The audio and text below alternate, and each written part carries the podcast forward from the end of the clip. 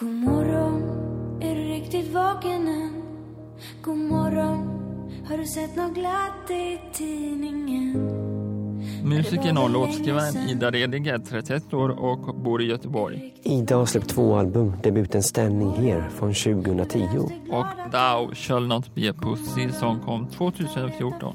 Våren tjugoarton tävlade hon för första gången i Melodifestivalen med låten Allting som vi sa. Du lyssnar på Gröna Media Podcast med mig Carl Magnus Eriksson och Avesta Markman.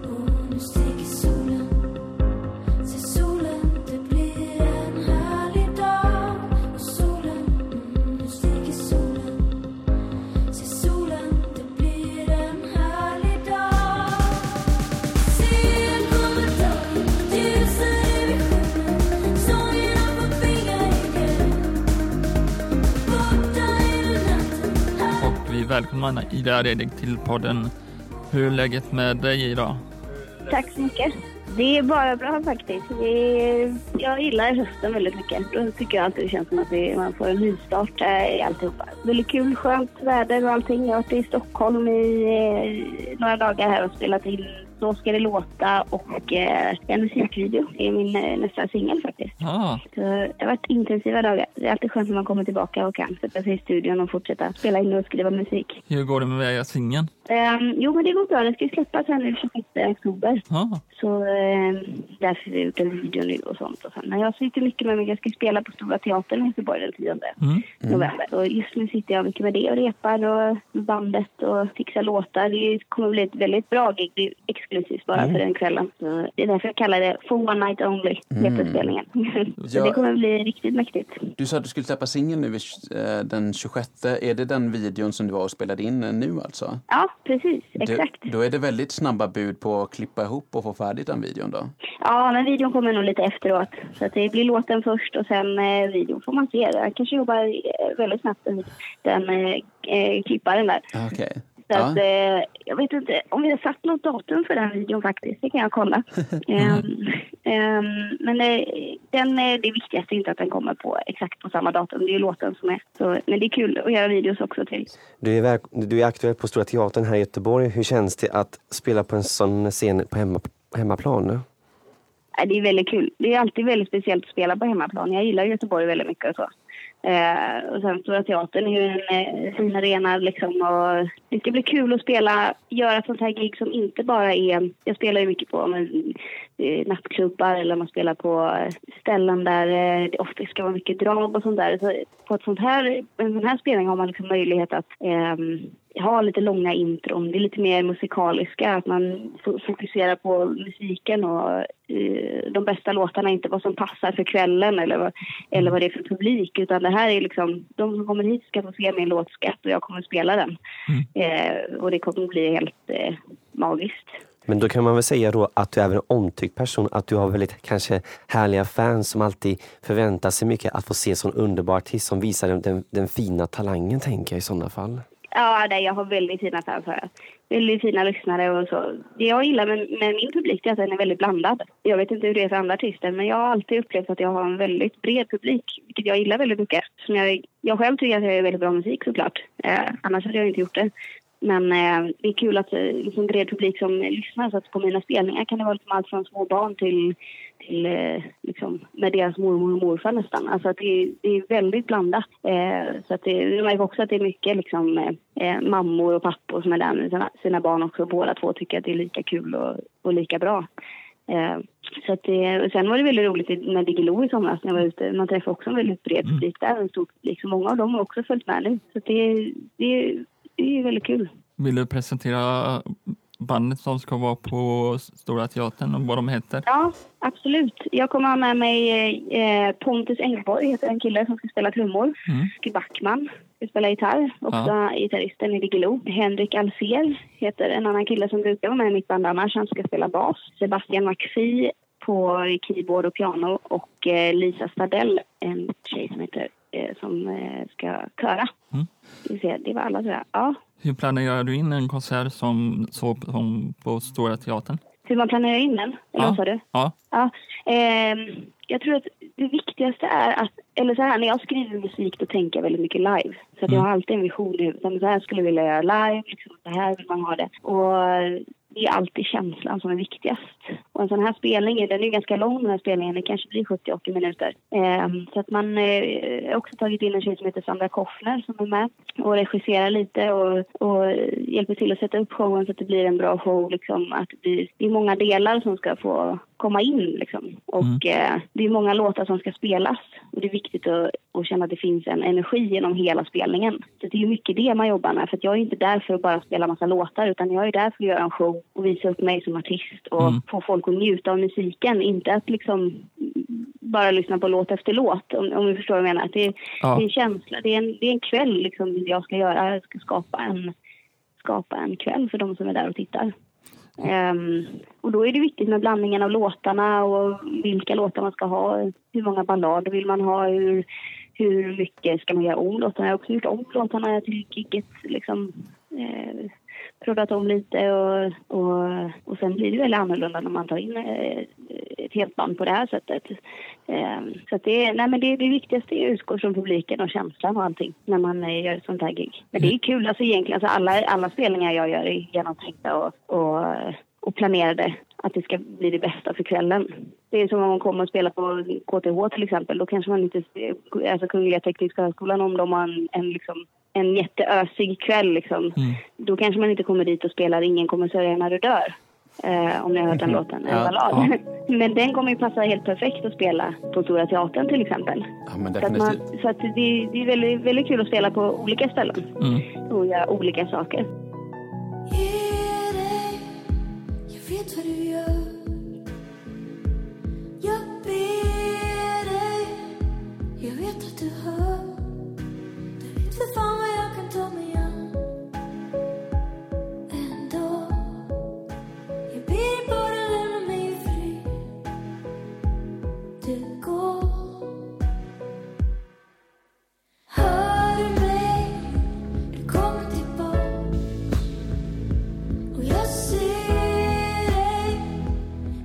Har du funderat på att slå igenom i Europa eller i U S A? Ja, absolut. Ja, när jag började eh, släppa musik, då släppte jag musik på engelska. Då hade jag, då var mitt största mål liksom att vara etta på Billboard. Det är det fortfarande. Eh, jag skriver fortfarande musik på engelska. Eh, det är bara att just nu så är Ida Reding på svenska här hemma i Sverige. Men jag använder pseudonym och jag proddar låtar och jag eh, liksom... Jag gör väldigt mycket musik och jag har tänkt göra musik resten av mitt liv. Och absolut har jag planer på att nå ut till Europa och U S A.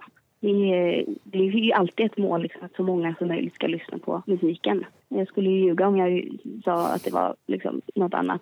På något annat sätt. V- vad är ditt första musikaliska minne? Mitt första musikaliska minne? Eh, alltså jag har ju väldigt, jag, har ju lyssnat, jag började lyssna på musik väldigt intensivt, väldigt tidigt. Alltså så här, jag började tycka om låtar väldigt tidigt. Så att jag, jag, jag kan kanske inte komma på det första minnet, men jag vet, jag minns att jag fastnade för, när jag var liten så fanns det en låt som hette Lemon Tree med eh, Fool's Garden. Just det. Mm. Den låten spelade jag in på ett sånt där kassettband typ. Ja, så, här, så många gånger jag fick plats på varje sida. Och sen ja. så satte jag mig eh, på gräsmattan och lyssnade på den. Bara om och om igen den låten. den, det är också en sån låt som jag fortfarande kan på typ låtsas engelska. För jag hade inte lärt mig engelska då. ja, jag kunde hela låten utan till. ja. Men eh, Lemon Tree, nu hoppar jag lite grann här. För jag, jag vet att du har gjort musik till en film som heter Små citroner gula. Så mm. det var ju lite, ja. lite hopp från, eller inte helt löst från Lemon Tree där i alla fall. Nej, precis.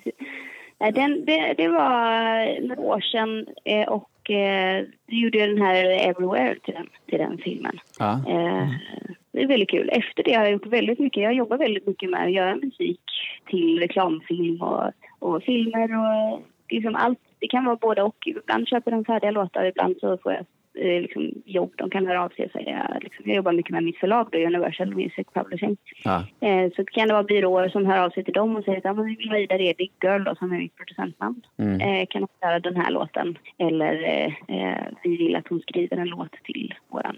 Till exempel Coop Forum så skrev jag en låt. Eh, eller Kronan Apoteket var det. Skrev ah. jag liksom en låt till exempel. Eh, eller så tar man andra gamla låtar och gör om. Eh, ja, så det är, jag jobbar väldigt mycket med sånt också vid sidan om. Och vilket är också väldigt kul, för att man får också en liten... Eh, eh, det blir ett väldigt brett, för att ofta är det så att man skriver väldigt mycket musik. Och ibland kan det ta väldigt lång tid. Eh, ah. ibland, ibland går det snabbt, ibland går det jättelångsamt att skriva musik. Och det är väldigt mycket tid. Man, ibland kan man känna att man sitter en vecka och så, så känner man att man jobbar dygnet runt men man får inget gjort. Om, om du förstår vad jag menar, det är väldigt mycket. Det är väldigt svårt att planera sin tid när man skriver musik. Ja, men precis. För att, för att det är bara att skriva och så gör man det bästa. Liksom man gör de bästa låtarna. Är låten inte tillräckligt bra, då kan man inte använda den. Nej. Då får man slänga den eller lägga den på hyllan. Så kanske man gör färdigt den en annan gång. Mm. Så att det, man lägger väldigt, väldigt mycket tid. Och därför är det också väldigt kul att göra sådana här saker vid sidan om. Så kanske man får liksom som, som till exempel eh, nu när jag var i Stockholm så hörde mitt förlag av sig på eftermiddagen. Ja, ah, men nu Ida, vi har en grej. Jag kan inte göra den här låten. Det var möjligt att göra den till imorgon. Absolut. Ja, och det, då, det är liksom att man, man eller så här att man kan, kanske, det kan ju vara också att de, ja men vi har en låt här, kan du göra den här? Ja men visst, absolut. Och då pausar man det man håller på med och så gör man eh, låtar vid sidan om och mm. blir en väldigt bredd i det man gör. Ja. Så det, det är det som är kul också att ha det yrket. Jag älskar ju mycket jobb. Det är ju, jag mm. kan, skulle inte kunna tänka mig ett bättre jobb. Ja. Men jag jobbar ju också väldigt, väldigt hårt. Ja. Ja, det hade jag inte orkat göra om jag inte hade älskat musik så mycket som jag gör. Jag tänker att det, det, måste, hade... ju, det måste ju vara två väldigt olika kreativa processer. Att skriva till sig själv och hämta saker från sig själv. Och att till exempel göra till Barncancerfonden eller Gåsmamman eller McDonalds eller vad du ja, nu har haft för uppdragsgivare. Ja, precis. För man måste ju också lyssna in sig mycket på vad de vill ha och så. Och sen också ha, samtidigt ha en fin känsla och komma med egna idéer och säga att, ja, men, eh, liksom att lyssna in sig på, eh, på vad de vill ha och, och att man tillsammans man skapar någonting. Det finns ju också väldigt olika scenarion att man kan få ett jobb liksom i, i slutskedet av en film mm. eller så hör de av sig innan de ens har spelat in filmen. Och det är ja. också väldigt olika liksom, hur mycket man är involverad i klippningen och sådana saker. Så det, det kan skiljas väldigt mycket åt. Men det är, det är väldigt kul också. Sen skiljer det sig också mycket om man proddar åt andra också. Att, eh, ofta när jag skriver låtar själv då liksom sitter man och proddar och skriver samtidigt och då växer fram en låt som till slut blir en färdig prodd. Eh, färdig låt och färdig prodd. Ibland mm. så, så är ju en annan människa i studion som kanske kommer med en låt som de vill att jag ska prodda. Då är det en annan väg man går. Då kanske man måste skala av hela låten och börja från början. Eller så, så är man med och skriver med någon annan. Och så, då måste man också lyssna in sig. Så det, det är väldigt kul och kan skilja sig mycket. Ja, spännande. Jag tycker det är så häftigt ja. med eh, olika kreativa processer och, och hur, hur saker och ting blir till. Jag tycker det är jättefascinerande. Ja, det är verkligen kul. Jag såg... Uh, om... Det känns som att jag har jag spårat ur nu från frågan. Nej, nej, nej, nej, herregud. Det, det är bara det... roligt. Mm. Om du fick uh, göra en vignett till uh, våran podcast, hur skulle den låta? Hur skulle den låta? Oj, oj, oj, oj. Den skulle vara eh, kort, och, eh, ganska kort. Och ja. skulle den sätta sig på hjärnan och vara... Den ska vara inbjudande så man känner att man vill lyssna på programmet. Vad roligt. Ja, ja. Det låter ju fantastiskt bra. Ska vi gå tillbaka lite till manuset, pojkar? Ja. Hur förbereder du dig när du går upp på scenen? Har du någon speciell ritual? Um, jag brukar ofta se till att jag är väldigt liksom, uppvärmd i rösten och sånt där. Jag dricker mycket varmt vatten och honung och sånt innan. Mm. Um, och sen så brukar jag gå igenom hela spelet, äh, spelningen i huvudet, så låtlista och mellansnack och allting. Eh, jag tar aldrig saker på volley. Det tycker jag är, då, det blir aldrig bra. Utan jag tycker det är viktigt att man förbereder sig. Och det är också folk som kommer dit förväntar sig att jag ska göra en bra spelning och, och leverera. Och då är det viktigt också att fokusera, tycker jag. Mm. Eh, sen tycker jag det är ganska skönt. Jag sitter ju ofta i ett rum liksom, backstage med mitt band. De håller ofta på och tramsar och pratar och och gör, gör sitt och de vet att jag sitter tyst och ibland så är jag med i diskussionen, men jag brukar ofta sitta tyst vid dem och bara fokusera på min spelning och gå igenom låtlistan lite och, och ja, man skriver låtlistor och man reciterar, man kanske byter plats på någon låt. Eh, det är en ganska trygghet att sitta så med liksom hela bandet och mitt crew bakom innan, även om det kanske bara är de som sitter och pratar och jag sitter tyst och fokuserar. eh, Jag har ofta, jag har, det är väldigt kul, tycker jag, att spela. Fast ni har väl annars ett bra samarbete, tänka på att ni är alltid överens över det som ni vill skapa på och är aldrig oöverens, förstår jag då? Nej, precis. Men sen vet de också att det är jag som bestämmer. Så att, eh. Ja, du är ledaren alltså. Vad sa du? Du är, du är alltså ledaren. Ja, jo, men det gör jag precis. Men det är ju min spelning. Det är ju, men det är också en skillnad till exempel som när man var med Bigelow i somras. Där, ja. gör vi, där gör vi en spelning tillsammans. Där är vi tio, tio artister som skulle komma överens och göra oh. saker ihop. Och då kan, då kan man ju inte komma in och bara, men nu är det jag som bestämmer. Utan då får man vara ödmjuk och, så, och säga att ja, men det här vore kul och det här skulle jag vilja göra och det här vill jag inte göra. Eller det här, nu tycker jag att jag vill komma in här. Alltså då får man ju komma med idéer och, och bolla och, och sånt. Men på mina egna spelningar, där... där bestämmer jag allt. Sen får de gärna komma med idéer och tankar också. Men eh, där är det ju mer mina låtar som ska framföras, som man säger. Och då är det viktigt att det blir så som jag vill. Och det vet ju mitt band också om. Att det är liksom, de är ju där för att framföra mina låtar. Eh, men samtidigt så tar jag, som nu till exempel på Storan när vi ska spela. Så jag är din musiker som är fantastiskt duktiga. Och, och självklart så sätter ju de sin musikaliska prägel på det de spelar. Fast, men, men de, de skulle aldrig säga att men den här låten, den vägrar jag spela, för den tycker jag är så jävla dålig liksom. Utan, utan om jag har gjort en låtlista, då är det ju den vi kommer göra. Och sen så gör jag ju alltid öppen för liksom, förslag och ja, men det här vore kul att göra, eller vad tycker du om det här? Eller om trummisen ringer mig och säger att men jag tänkte att jag kunde spela så här istället, vad tror du om det? Så man har ju alltid en dialog om eh, det musikaliska när man jobbar med andra. Då, då kan man väl säga att för dig som är tjej då, så tänker jag så att wow, nu har du ansvar för männen och inte männen ska ha ansvar för dig i sådana fall. För, för det talas ju mycket ja. om att, att, att mannen har oftast makten över kvinnan, mm. men nu har du som är kvinna makten över herrarna, tänker jag istället. Ja, men så har det alltid varit. Mm, Nej, men det tycker jag också. Att det, det, jag förstår vad du menar där. Att det är väldigt, man tror ju ofta att det är... Att, Eh, att det är så, men jag tycker också det är viktigt att man, man tar sin plats i samhället oavsett om man är, det man, oavsett vad man gör, att det är viktigt att man, att man eh, tar sin plats och bestämmer över det man själv vill göra, att, att, eh, att man gör det man tycker bäst om själv. Sen vad andra tycker om det, alltså om, om jag skulle släppa en låt till exempel och, och eh, tio personer skulle säga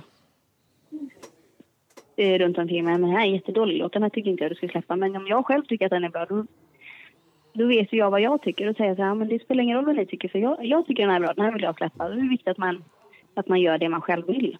Mm. Eh, det tycker jag är väldigt viktigt. Och sen självklart, så det finns ju ingen anledning för mig att låta män bestämma över mig för att de är män.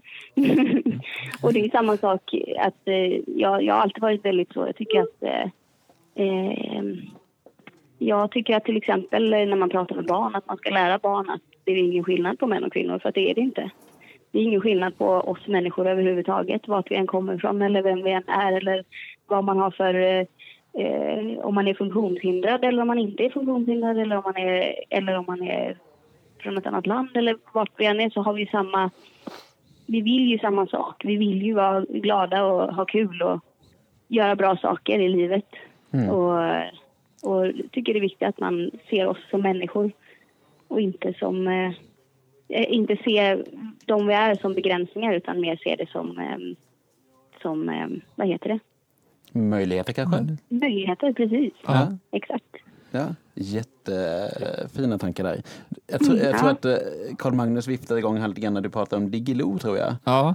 Ja, mm. jag, var på, jag var på din konsert i somras och jag såg dig både i Båsa och Halmstad. Jaha, oj vad kul. Mm. Ja. Eh, vad tyckte du? Kanonbra, jättebra konsert. Ja. Den var jätterolig och bra. Och ja. vilken var det roligaste staden att vara i? Och vill du berätta Den... hur hela konceptet? Eller? Ja, absolut. Jag tyckte ju, jag kommer ihåg Halmstad väldigt väl. Det var en väldigt rolig spelning, för det var väldigt fint väder också, kommer jag ihåg. Ja. Och mycket folk. Ehm, och eh, det, det som var kul med Diggiloo, det var att man, man åkte till de här städerna och gjorde allt. Vi hade så himla fint väder hela sommaren också. Mm.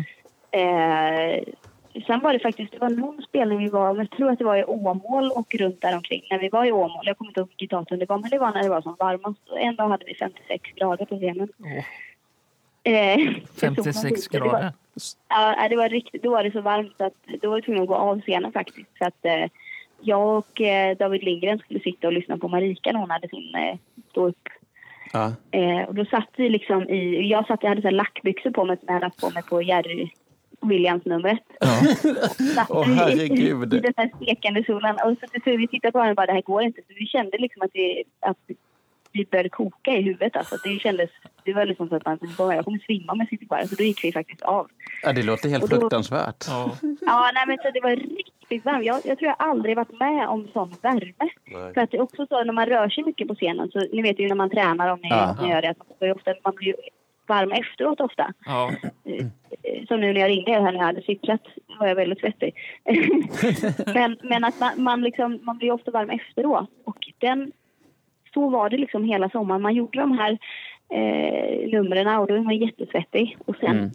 man byta kläder, och vissa klädbyten är ju jättesnabba där. Alltså jag hade ju ett klädbyte som var på bara liksom tjugo till trettio sekunder. Alltså byta allting. Då har man ju folk som står bakom scenen som hjälper en och på med kläderna. Och det var en spelning också som var så där riktigt, riktigt varm. Och då var jag så svettig så jag fick inte på mina byxor. Så jag var på väg, jag skulle liksom börja sjunga i princip på bara några sekunder. Och jag fick inte upp byxorna för jag var så varm. Eh, så var precis i liksom sista sekund när jag fick upp dragkedjan liksom, och kunde gå ut och börja sjunga. eh, så det, det var väldigt kul liksom. Sen det, jag satt ju, det här är ju snickor bredvid Charlotte Perrell, och hon är ju höggravid också. Ja, just det. Hon ja. hade ju riktigt jobbigt den här sommaren. Åh oh, herregud, ja. Men, så att, men det, det, det är roligt också, alltså, jag, ser, jag tänker inte tillbaka på det som något jobbigt, utan det är roliga minnen man har från spelningen. Så det är, man är ju ett väldigt sammansättande gäng. Ja, jag tänkte precis fråga det. Om man nu upplever de här ganska intensiva grejerna och, och reser runt på det sättet, man måste ju bli ett väldigt tajt gäng alla som är med i produktionen. Ja, verkligen. Ja, men det blir man ju. Och sen så var det väldigt eh, schyssta personer med också. Jag gillar alla väldigt mycket som var med i produktionen, och, och alla artisterna. Vi kom väldigt nära varandra och Och så, och då blir det ju, då blir det ju genast mycket roligare, eh, ja. tycker jag. Sen oavsett vad, så skulle det vara så att man inte tycker det. Då är det också viktigt att, som, att man är professionell och gör det man ska ändå. Så att man kan ju inte låta, om det skulle vara så att man skulle ogilla någon, det kan man inte låta påverka, påverka jobbet. Men just den här sommaren var verkligen, det var verkligen jättekul. Ett eh, roligt jobb. Är det någon som har filmat på scen? Eh, inte i år. När det var så varmt? Ah, nej, det? nej, det var det inte. Men det var, det var, ju, alltså, det var ju riktigt varmt. Alltså, den. Just den gången när vi gick av där, då kände man ju nästan själv att man var på väg att bli helt svart i ögonen. Mm. Men nej, det, det var ingen som svimmade som du var. Så vitt jag kom, kunde komma ihåg i alla fall. Vem var roligast, var ju... Vem var roligast att jobba med? Vem var roligast att jobba med? Eh, Ja, alltså det är väldigt svårt att säga så. Alltså jag, tycker, jag, jag tycker det är kul att jobba med alla. Jag kom ja. väldigt nära Charlotte Perrelli och Marika. Vi satt och sminkade oss bredvid varandra. Men, jag, och, men även liksom Ola Salo och, och Lisa Stadell. Alltså alla. Jag kan mm. inte säga en. Det var verkligen så. Nej, men det var verkligen jättekul att träffa alla och äh, göra musik ihop. Hur lång tid tar det oss? Hur lång tid tar det just att sminka sig innan ett scenbyte? Eh, första dagen kanske det tog en timme, sen sista dagen är tio minuter. yes. Man får in rutinen helt enkelt. Ja. Mm. Ja, precis. Man upptäckte också att man svettas ju väldigt mycket, så att man går ju också och sminkar sig mycket under spelningen. Så att ja. man, har ju, man går ju bak och så byter man kläder, så får man pudra sig och så. Vi skulle ju ha en tv-inspelning i, på, i Lidköping, och det, den, den spelningen fick vi skjuta på för att det blåste så mycket. Mm. Eh, eh, för att det blev, det blev en risk då att scenen skulle, det var precis i vattnet. Eh, så att av säkerhetsskäl fick de skjuta på det gigget då. Och vi har ju haft sol hela sommaren, vi hade kanske två, tre regndagar eller någonting. Men just när vi skulle spela in det här tv, tv-gigget då, då hade vi sminköser, de skulle fixa håret och allting. Det var en sån dag då bara himlen var liksom öppen hela spelningen. Det bara öste ner. Alla, alltså alla i publiken. De, de var så blöta att folk, folk åker liksom inte ens ha på sig sina regnkläder, för det hjälpte inte för det var så blött. Och då var också så. Det var ju enda gången vi hade liksom hår och smink som skulle fixa oss. Och det var bara så första låt. Efter första låten så var alla som blöta hundar liksom i håret. Ja. Det var bara... Eh, så det var... Nej, men det var kul. Var det halt på scen och sminket bara? Eller? Ja, det var halt faktiskt. Eller vad, förlåt, vad sa du? Eh, var det halt på scen? Ja, när det regnade blev det väldigt halt faktiskt. Så det var nästan lite... Eh, på ett, i, om vi var i Umeå, då var det, då var det också så här... Jag tror att det var i Umeå, på Thailändska paviljongen. Då var det en sån dag då, då himlen bara öppnade sig. Då var det ju liksom... Jag kommer ihåg att Ola, han åkte liksom rutschkana på magen liksom. Men han gör ju alltid, han är ju verkligen en sån här show entertainer, så att han ja. gjorde ju en grej av att han ramlade och han åkte omkring och alltså han var ju blöt och eh, gjorde massa roliga grejer. Ja, vi har intervjuat Ola i podden. Jaha, okej, okay. Ja, vad kul. Mm. Ja, han är jättebra och jättesnäll och det kom också väldigt nära varandra. Okay. Sen det, är ju, det som är roligt är ju också att det är väldigt stor eh, produktion, så det är väldigt många människor som jobbar med det bakom mm. scenen också. Det är ja. väldigt mycket, liksom, det är mycket som ska klaffa. Det är väldigt ett stort band, liksom, all musik som ska fixas och rep. Och sen är det ju att man ska åka, så att när vi var färdiga med en spelning då ville de att vi skulle byta om så snabbt som möjligt och gav så att de kunde packa ihop scenen. Det finns bara en scen. Bigelow har bara en scen, så att de packar ihop scenen jättesnabbt för att åka till nästa stad sen. Ah. Så när vi åkte till hotellrummet så jobbade scencrewet när de packade ihop scenen och för att direkt åka till nästa stad för att kunna packa upp den dagen efter och, och så att vi kunde spela där. Hur snabbt har det att packa ihop scenen? Jag vet inte faktiskt, men jag tror att de, de har, ja, de hade något rekord där. Jag var, jag var inte jätteinsatt i exakt hur lång tid det tar, men det går nog snabbare än man tror.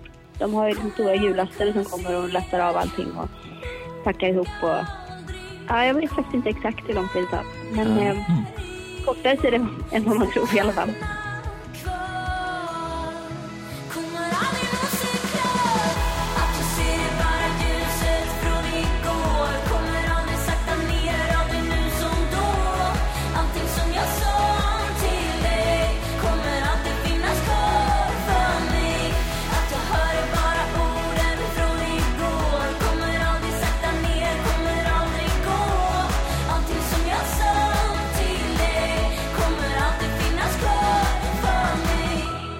Du var med i Melodi- Melodifestivalen. Hur var den upplevelsen? Ja. Det var också väldigt roligt. Det är också väldigt kul, för jag kom också från ett annat håll eh, med min musik lite mer. Eh, eh, eller så här. Jag ska omfor- omformulera mig lite. Eh, eller jag kan svara på frågan igen. Ja. Mm. Förlåt. Men det var, det var väldigt, väldigt roligt med Melodifestivalen. Det är också ett... Eh, En, en, också en annan publik som man möter gentemot den publiken jag haft innan. Ah. Att, att eh, komma från lite mer, ja men då ska man säga innehåll till det mer kommersiella. Ah. Eh, vilket också är mitt mål. För jag vill ju nå ut med min musik till så många som möjligt. Och det som var roligt när jag var med i Melodifestivalen var att jag gjorde verkligen min grej också. Att jag kom inte dit och eh, gjorde på något annat sätt än det jag ville. Eh, vilket också var väldigt kul. Jag är väldigt nöjd med mitt framträdande så, och jag fick väldigt bra respons efteråt och många nya lyssnare och eh, det är ju samma sak där. Det är också en jättestor produktion liksom, där det är jättemånga människor som jobbar med allting och allt ska klaffa in i minsta detalj och, ja. och så. Eh, det, var, det var väldigt speciellt att spela, göra med Melodifestivalen-grejen till exempel då, när man spelar i Skandinavien när det är fullsatt, jättemycket stor publik. Ja. Och då spelar man ju inte för publiken utan då gör man ju en spelning för film, det är ju filmkameran, det är ju de som sitter hemma i tv-rutan. Mm. Så det var väldigt speciellt att, att ha en spelning för fullsatt Skandinavien men bara fokusera på, på kamerorna. Men vill, vill du göra det igen? Eh, absolut, det vore jättekul att göra igen. Eh, så får man ju alltid se vad som händer och sånt. Men, eh, men eh, jag tycker allt sånt är roligt eh, att göra. Hur kom du på låttexten och vill berätta lite om den? Ja, den skrev jag faktiskt tillsammans med två, två andra personer.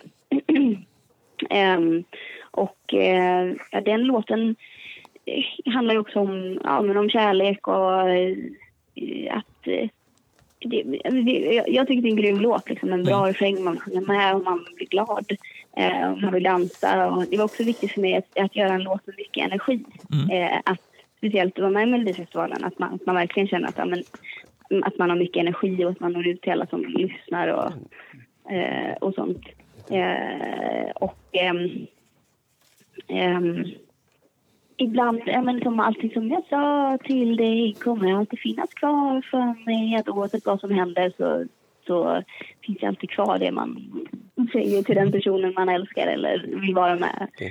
Uh, ja. Okay. Men, du, men du, har, du har även varit, i, varit, varit skådespelare i, i Upp till kamp. Vad är det, ja. det, det bästa med film? Um, oj, oj, oj, det är svårt. Jag har ju verkligen eh, jag har gjort, jag har ju bara gjort en roll.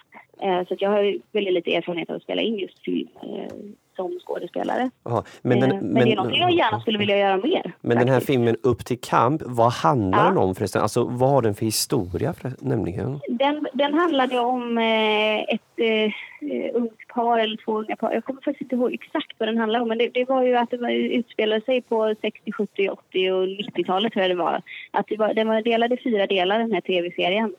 Eh, och så den var ju väldigt politisk på det, eller den handlade om eh, ungdomar som var politiskt engagerade på den tiden eh, och så en kärlekshistoria då, så jag hade en liten statistroll i den här i den här eh, tv-serien så att, eh, och det är jättelänge sedan, det måste ju vara typ tolv tretton år sedan eller någonting mm. tolv, något sånt tror jag eh, Nej, men, så att, men däremot är det någonting jag, jag gärna skulle vilja göra mer, mer så du, ja, i framtiden. Så du skulle själv vilja göra mer film i framtiden? Skulle själv vilja göra mer skådespeleri i framtiden? Ja, nej, men det, det, det, det, det har varit jättekul faktiskt att göra. Eh, lite mer. Det är också det. Jag tänker, man tänker ju brett och har ju många stora drömmar och mål om vad man vill göra. Och jag tycker inte man ska sätta begränsningar på sig själv vad man klarar av eller vad man är, liksom, vad man borde göra eller vad som eh, andra tycker verkar bra eller inte. Utan där ska man ju verkligen bara jobba för det man tycker. Men det hade varit jättekul mm. att göra mer så i framtiden. Det känns ju som att det händer väldigt mycket bra saker för ja. dig. Mm. Ja, absolut. Att, att, du är, att det, det, det tickar på ganska bra. Jag tänker mycket med dina eh, som producent och även som artist och, och allt sånt där. Ja, ja. ja verkligen. Mm. Vad är du mest spänd över framöver förutom din konsert på Stora Teatern då? Eh, ja, det är ju då albumet som kommer mm. efter det och fortsätta och sätta ihop en turné eh, eh, senare i vår. Och eh, ja, men det är ju alltid det där liksom, att ta sig an nya projekt och göra nya saker, skriva ny musik och eh, alla saker kan man inte heller gå ut med som man jobbar med eller planerar. Nej. utan Utan eh, jag tycker också det känns som att jag har ofta en lång plan. Eller som man har liksom visioner om det här skulle jag vilja göra på tio år. Liksom, eller de här sakerna. Mm. Alla kanske inte officiella men i mitt huvud. Ja, men det här vill jag göra. Det här är liksom mitt största mål. Eller så här. Och sen finns det också en, en lite kortare plan. Eh, eh, och, eh, men jag måste säga att allt jag gör känner jag verkligen att jag, jag brinner verkligen för allt jag gör. Mm. Eh, så att... Eh, Det spelar ingen roll om jag har en liten spelning eller att jag ska gå på ett litet gig. Jag vet att det kommer vara lite folk. Det kanske är ett företagsgig eller ett stort gig där det är jättemycket folk. Utan allt jag gör gör jag alltid som att det är det bästa jag någonsin gjort i hela mitt liv. Ja. Nej, men man, man hör ju när du pratar om det att du är väldigt passionerad kring detta. Jättekul ja, att höra. Nej, men jag tycker det är viktigt också. Att, jag menar, i början av min karriär när jag spelade så spelade jag, kunde jag spela på ställen där det var liksom tre personer i publiken. Mm. Men de tre personerna var ju fortfarande där för att titta på mig och det finns ingen annan som gör dålig spelning mm. för dem. Utan ja, men då är det, det är tre personer här och tittar, men fan, då gör jag en jävligt bra spelning. Då, det kommer ju de att komma ihåg för resten av sitt liv att de var och såg Ida Reding och hon var jävligt bra. Och det var tre personer mm. Jag tycker det är viktigt att man värderar liksom allt sånt. Men jag älskar att spela live. Det brinner jag för väldigt mycket. Jag såg på Instagram att du ska spela in Så ska det låta. Ja, exakt. Jag var uppe i Stockholm och spelade in det nu i, i måndag faktiskt. Ja, hur var det? Så det, det var jätteroligt eh, faktiskt. Jag har inte sett på det programmet. Vill du berätta lite om hur produktionen gick till? Nej, jag själv har inte sett programmet så jättemycket ah. på scen, alltså, mer än när jag var liten så att man kollade. Jag har ju alltid funnits i programmet känns det som. Um, så att det var väldigt roligt och um, ja, men det är ju väldigt så, ett roligt program, lite spontant och mm. lite saker går fel och lite saker går rätt och man, man eh, ja, men det var, det var väldigt roligt. Det var i samma lag som Claes eh, Malmberg. Vilka tävlade mot? Eh, vi tävlade mot Andreas Lundstedt och eh, Erik Grönvall. Mm. Ja.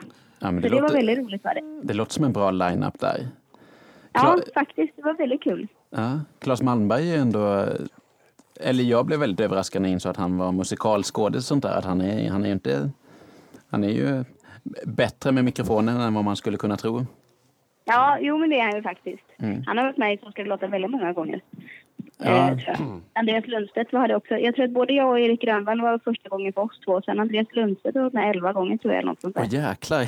Ja, de är rätt rutinerade. Men jag tror att Claes Malmberg också varit med rätt många gånger. Ja. Vem var, pro- um, vem var programledaren? Det är Sarah Dawn Finer som är det. Ja, men det blir roligt, det får ni titta på någonstans. Jag tror att det är, ja. Jag vet inte exakt när, men vi går någon gång på februari kanske. Det kommer jag att skriva på Instagram. Om du vill resa framåt eller bakåt i, i tiden, till vilken tid skulle du vilja åka till då? Nej, men jag, jag är väldigt lite för att tänka bakåt, utan det som har varit har ju varit och sen så går man vidare och, och eh, man kan inte ändra det som har varit. Eh, men mm. Och jag skulle nog inte vilja resa bakåt i tiden heller. Nej. Den, då skulle jag nog... Vilken svår fråga, för, för man vill ju inte heller missa någonting som är nu. Nej, men, man vill inte, nej, men, men om man fick nej. åka någonstans så kan man åka till framtiden och sen åka tillbaka igen. Ja, men, så kan man ju se lite, planera men, lite okay. vad som skulle hända, vad man skulle undvika. Och ja, men, det vi ja, menar, men, men det vi menar är ju det att om vi tänker så att man har ju mer minne av den gamla tiden. Och då tänker ja. jag så att om man, vill, om, om man vill komma tillbaka vid den gamla tiden som var, som var förr än den tiden som är idag. Ja, just det. Ja. Du tänker så. Nej, men då, då tänker jag att minnen bär man ju alltid med sig. Så att, och jag, tycker, jag tror inte man ska... Det, det är som minnen är någonting man bär med sig. Och, och jag, ofta man hör folk säga att jag längtar tillbaka och sånt där. Så det tycker jag är lite konstigt. Utan då får man i sådana fall satsa på att men det här skulle jag vilja göra igen. Eller så här vill jag känna igen. Eller mm. så jag kände då det skulle jag vilja göra igen. Och då att man ser till vad, vad kan jag göra för att... Ja, om man till exempel då skulle... Om, om man pratar med någon som mår, mår dåligt eller någonting. Att, ja, men då, att man, om man ser då, men hur kan man göra för att känna så igen? Eller göra det igen ja. som man har gjort. Jag, jag skulle nog satsa nog mer på framtiden tror jag. Och mm. satsa på... Och, och då, då är det bättre att ta vara på minnen man har. Ida, då kanske ofta, du... Ofta är, vad sa du? Då kanske du ska ta en sån bil då, i, tillbaka till framtiden. Där du kunde ja. åka tillbaka till musikaliska karriär. Det hade ju varit coolt. Ja, så då kunde jag se bakåt och framåt i tiden. Ja, precis. Det hade varit coolt om man hade kunnat göra det faktiskt. Ja. Så hade man kunnat ändra på saker. Ja. Om man skulle vilja det. Okej. Jag såg på Malou att du hade sjungit med Kent. Hur var det? Ja, det var roligt faktiskt. Jag var med dem och vi var tre artister som var körade på deras turné. Så då... var jag med som körsångerska fast liksom artist om man säger i deras turné och sen så spelade jag. Hade de ju, jag vet inte om ni såg det men Kentfest hade de ju på Gärdet och ja, men precis. Eh, Ullevi precis och då spelade jag där också med mina egna låtar. Ja. Det var också, det var roligt, det var också en sån turné man var iväg på med ett stort crew och mm. gjorde många saker men, men där var jag ju men det är också roligt med sådana grejer för att allting leder till samarbeten och allt det, det, det är alltid kul att jobba med andra människor också. Speciellt jag som jobbar mycket själv och gör, liksom, sitter i studion själv och det blir väldigt mycket tid själv i studion. Så det är också kul att åka iväg på sådana här produktioner. Ja. Eh, och bli inspirerad och... och ja. Mm. Men det här var deras klubbturné som de gjorde, var inte den här ja, avslutningsturnén precis. Som var nu senast? Nej, eller? Exakt. Det här var klubbturnén. Ja, just det. Har du, du pratat om samarbeten och sånt där. Har du och Jocke Berg skrivit låtar ihop också då? Eller? Ja, vi, jag har ju släppt en låt som jag skrev tillsammans med Jocke Berg. Det är den låten som heter Ghost. Alltså um, Ghost? Ja, mm. den har jag skrivit med Jocke. Sen har vi skrivit lite annat också. Och, ja, jag har lite kontakt ibland och så. Ja. Um, jag tycker också det. Det är ju det, är det som är roligt när man träffar eh, liksom att man kan styra upp samarbeten. Ja. Jag hade tyckt det var skitkul att skriva en låt med Ola Salo. Vi har pratat lite om det och cool. Tommy Nilsson också. Att man, när, man, när man har liksom, får bra kontakt med folk så är det ju, finns det ingen anledning att inte testa. Sen är det inte alltid det. Men då hör man ibland, väl... leder det till, ibland, ibland leder det inte till en låt. Men då, hör man... Men då hör man väl på dig att, att du verkar leva ett härligt gott liv som du, har, som du kanske har förväntat dig väldigt mycket för. Att, att du lever ett, ett gott, härligt liv. Att du har förväntat dig mycket om, om att livet ska vara bra för dig nämligen, tänker vi. Ja, absolut. Men sen tycker jag också att det är viktigt att man kommer ihåg att livet är inte alltid bra. Alltså, det är ju, det är ju även för mig som liksom lever här och sitter upp liksom... Ja, men jag skulle inte vilja ha ett annat liv. Jag älskar mitt liv och jag känner också att jag har kommit till den punkt i livet där, där jag skiter i allting. Det är lite det den låten jag handlar, som jag släpper nu handlar om också. Att det här är frihet, att känslan mm. att att inse att ja, jag, jag gör det precis jag vill. Ingenting av det har jag fått. En textrad i låten är ingen, ingenting av det jag har fått har jag fått gratis. Och Nej. Det stämmer verkligen. Det är verkligen ett hårt arbete. Och, och det man lär sig av livet är att det är ju inte bara en raksträcka med att allt är härligt. Och, men hade det varit så så hade det inte varit så jäkla kul heller. Utan det är ju upp- och nedgångar som gör att, att livet blir vad det är. Och man ja. lär sig av allt, allt man är med om. Mm. Eh, alla situationer. Och jag tycker det är viktigt också att komma ihåg det. Att, att inte sträva efter att bara ha ett lyckligt liv. För att man ska sträva efter att göra det man tycker är kul och det man mår bra av. Och sen så händer det olika saker på vägen. Och man får ta konflikter ibland. Och det är inte alltid så jäkla kul. Men ofta så kommer man ju starkare på andra sidan om man... Om man sa ifrån vid ett visst tillfälle eller man tog en konflikt eller att man, mm. man bröt upp från någon som, som man kände inte var bra för en. Ah. Eh, oavsett om det är liksom familj eller vänner eller vad det kan vara. Att man, att, man, att man känner att man, för att bli en bra människa ska man göra det man själv mår bra av. Många kloka tankar där. Eh, ja. Tack. Du, eh, du verkar ju onekligen vara en otroligt driven eh, person. Eh, väldigt inspirerande att, att lyssna till. Ja, tack. Mm. Kul. Jag tror att vi börjar närma oss slutet av den här lilla intervjun. Men innan vi släpper det så eh, har Ska vi... Ska jag någon... bara fråga en sak? Eh, vad lyssnar du på för musik i Spotify? va, va, va, förlåt, vad jag lyssnar på för musik? Ja.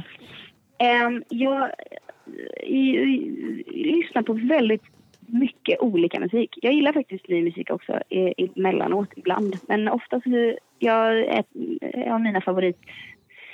Om man ska säga förr så lyssnade jag mycket på typ The Cardigans, P J Harvey, eh, Nick Cave and the Bad Seeds. Eh, och sen gillar jag, jag gillar jag gillar väldigt mycket bred musik. Jag tror att det är en av mina styrkor som producent och låtskrivare att jag har att jag har lyssnat på väldigt väldigt mycket olika musik. Mm. Och att jag gillar låtar. Så jag kan ju gilla jag kan ju vara ett band och så så kan jag gilla en låt och sen gillar jag inget mer. Att jag har alltid varit väldigt som jag berättade där med Lemon Tree. Att det var just den låten jag tyckte om väldigt mm. mycket. Eh, och sen gillar jag album också såklart. Men eh, men eh, det är lite tråkigt svar att säga att han lyssnar på väldigt mycket olika musik. Det var faktiskt väldigt svårt. När jag var med i den här gästredaktören i P tre så skulle jag göra en låtlista med en massa liksom, olika låtar. Jag har varit med där två gånger tror jag. Mm. Och det är mycket svårare än vad man tror. För då ska man välja ut de allra bästa låtarna. Kanske fyrtiofem låtar för det är tre program. Eh, och där fick jag verkligen så att tänka efter och, och, och för att det skulle bli riktigt bra. Men där upptäckte jag också att det såg ett mönster att jag har väldigt, väldigt bred musiksmak. Mm. Liksom. Uh, jag tycker Lords platta var jättebra som hon släppte för några år sedan. Uh, sen uh, den här nya zeeländska tjejen. Mm. Mm. Och sen uh, sen uh, jag tycker det är svårt med, med ny musik som släpps. Ofta så är det, lyssnar ju, man ju bara på låtar. Det är väldigt sällan man går in och lyssnar på ett helt album som släpps idag. Ja. Mm. Uh, vilket är lite synd. Men just, uh, jag kommer i alla fall släppa ett helt album. Så jag hoppas att folk kommer lyssna från början till, till slut. Det är säkert att vissa personer kommer göra. Det kommer jag att lyssna på i alla fall. Mm. Ja, det är bra det. Ja, sen har vi något som heter fem snabba. Fem snabba. Den första frågan då, piano eller gitarr? Piano. Vinyl eller Spotify? Ja, Spotify får jag säga. Okay. Vinyl är härligt, men, men jag lyssnar ju bara på Spotify. God morgon eller god kväll? God morgon. Så ska det låta eller Melodifestivalen? Um, Melodifestivalen. Sommar eller höst? Mm, ja, men sommar, för då har man hösten framför sig också. Bra svar. Också lite fint med tanke på att du inledde hela intervjun med ja. att säga att det var så skönt att det var höst nu också. Ja, precis. Mm. Innan vi släpper dig så har vi någonting som vi kallar för följdfrågan där våra artister får skicka en fråga vidare till nästa gäst. Okej. Okay. Och det här blev lite, lite plötsligt så vi har tyvärr ingen fråga till dig. Men äh? i senare veckan så ska vi också intervjua Jasmine Kara som tävlat Let's Dance som Melodifestivalen med låten Gravity. Känner du till ja. henne? Ja, nej, men henne har jag träffat. Vi har faktiskt gjort en spelning ihop en gång på, på Götaplatsen var det, där vi gjorde lite olika låtar med ett band. Så henne brukar jag hälsa på när jag träffar henne ute. Ja, trevligt. Och om du fick skicka en fråga vidare till Jasmine Kara som vi ska ställa till henne. Vad skulle ja. det vara för någonting då? Du kan ge henne en kram från mig till att börja med. Och sen, ja. ja, du kan fråga henne om hon har någon... Eh, om hon fortfarande bor i... Om hon har någon plan på att flytta. Gud vad svårt. Att det ska vara så svårt att komma på en fråga och fråga till någon. Du kan fråga henne vad hennes favoritmat är. Alltså, vad hennes favoritmat är? Ja, det kan du fråga henne. Ja. Har du någon favoritmat? Mm, jag gillar ju jag gillar husmaskor så mycket. Men sen har jag ett sån... Eh, eh, jag gillar eh, mycket sås och oh. sånt. Grytor och sånt. Biff bourguignon och sånt. Man har liksom potatis och mycket sås och kalops och sådana grejer. Det gillar jag mycket. Så, jag gillar jättemycket att, att, att du börjar med att svara jag gillar sås. Ja, precis. Jag, jag, Allt med sås är gott. Jag hade möjligen svarat ungefär likadant. Det var nog därför jag gillar. Jag gillar riktig mat faktiskt. Inga halvfabrikat och sånt. Jag tycker om att laga mat. Det är kul. Då får vi önska det, eller hoppas att du får en riktigt, riktigt god lunch sen ja, när det blir dags för det. För nu måste vi faktiskt runda av intervjun här. Ja. Jätte, jättestort tack Ida Reding för att du tog dig tid. Tack själva, vad kul att prata med er. Ja, ta hand om dig framöver. Eh, ja. Så hörs vi. Detsamma. Okej, okay. hej hej. Ha det bra nu, hej. Tack, hej. Tack, hej.